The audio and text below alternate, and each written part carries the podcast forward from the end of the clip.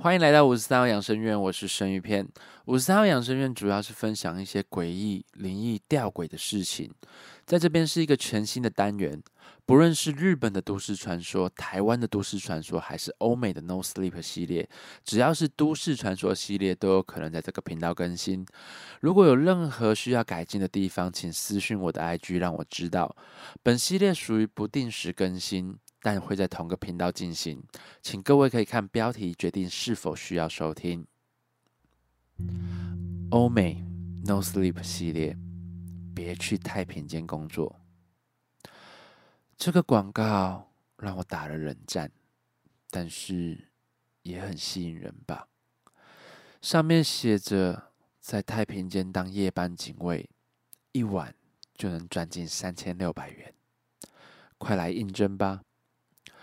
我已经失业了好一阵子，还得想办法付房租跟迟缴的账单。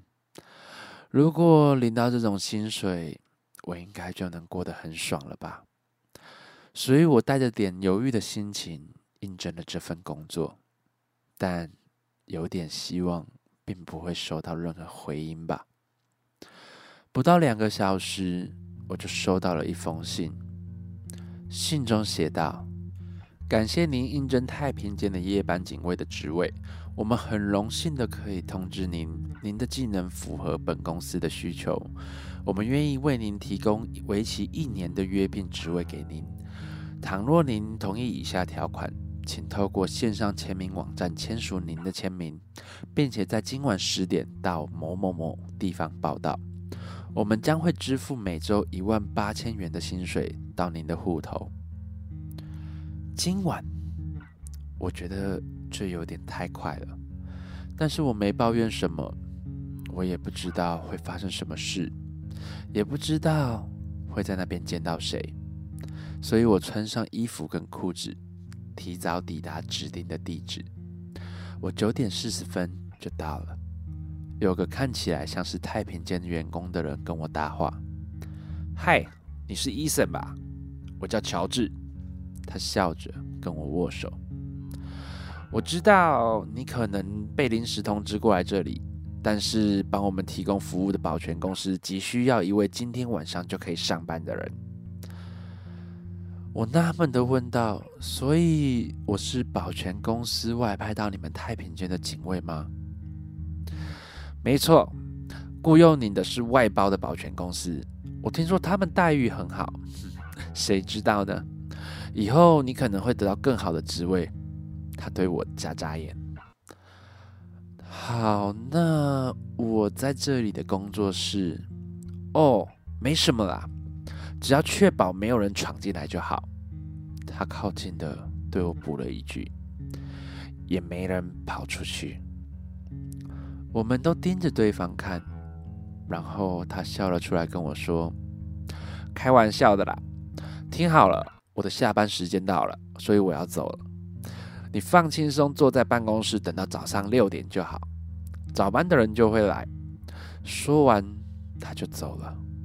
我坐在办公室的桌子旁边，我想这里或许也没有这么糟吧。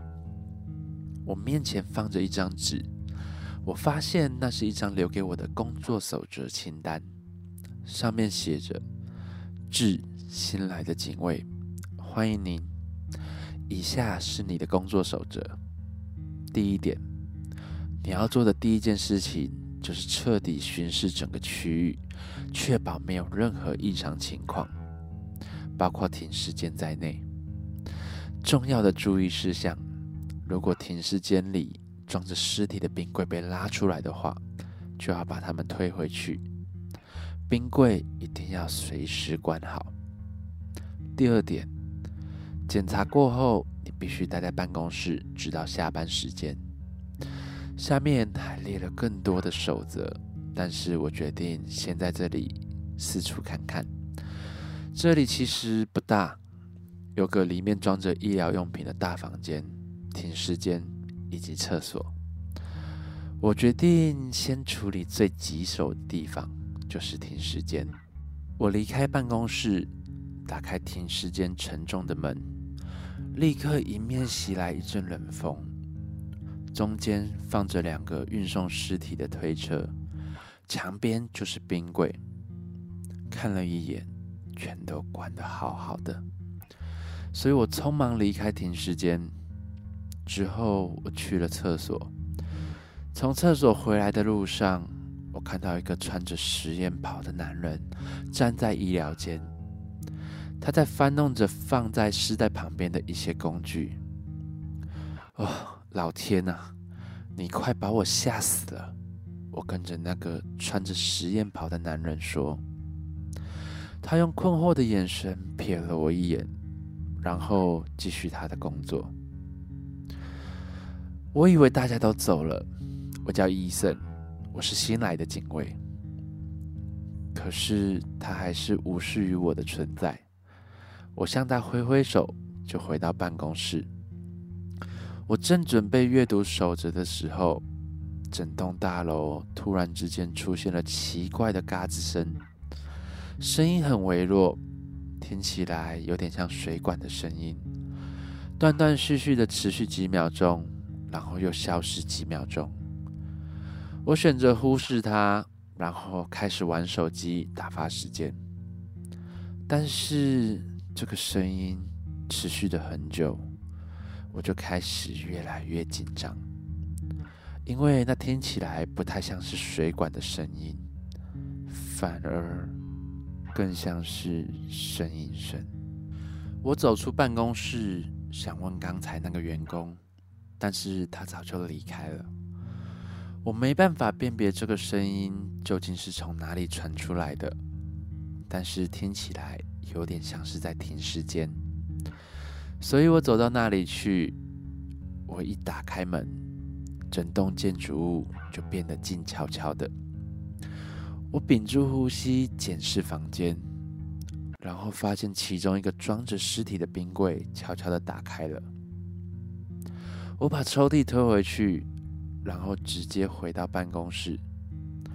这时候，那个嘎吱声已经彻底消失了。我继续阅读守则。第三点，你可以在办公室里睡觉，不过我不建议你这么做。就在这个时候，我听到超大的求救声，吓得我差点屁滚尿流。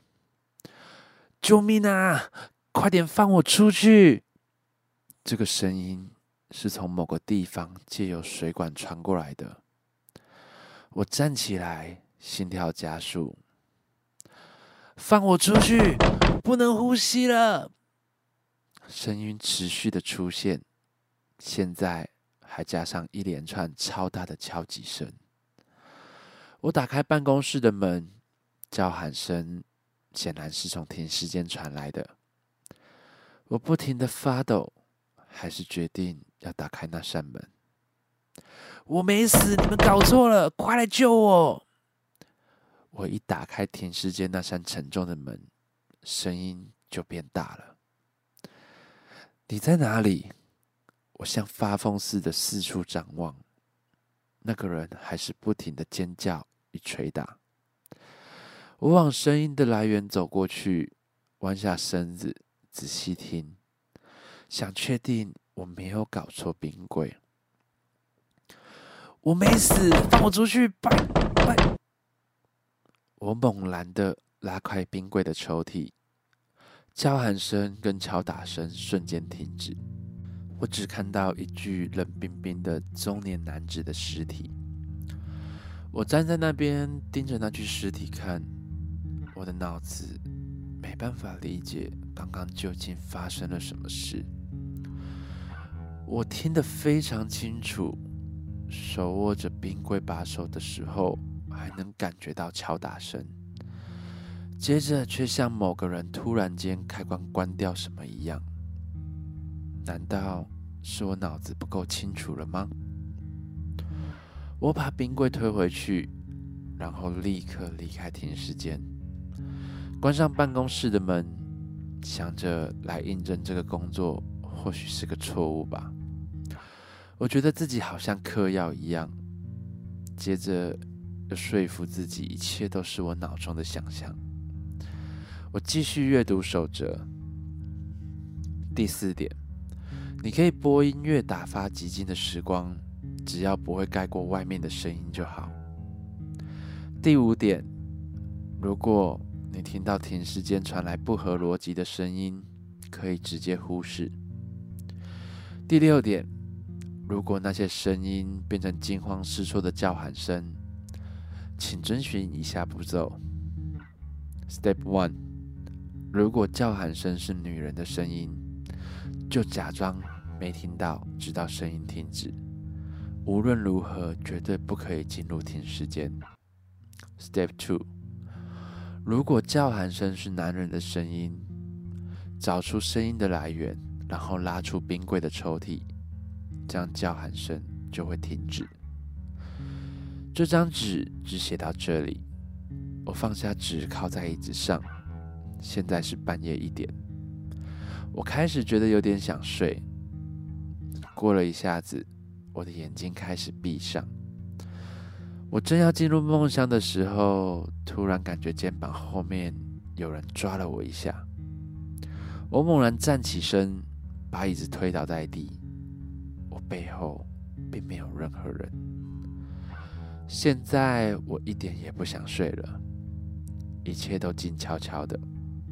我又去了厕所一次，等我回来之后，已经四点了。我已经准备好要下班了。我开始想着，这样能赚到三千六百块，其实也不错。直到我把写着守则的纸翻过来，发现后面还写着其他的守则。第七点，所有员工最晚会在晚上十点就会离开这栋建筑物，所以如果你上班的时候看着一个穿着实验袍的男人，无论如何都不要跟他说话。我盯着这张纸，重复看了这条守则五次，但是不管我怎么看，内容都是一样的。办公室的门被轻轻敲了一下，我往上看，透过门上的玻璃，看到那个穿着实验袍的男人正在对我微笑。现在时间是凌晨的四点半，他。还在敲门。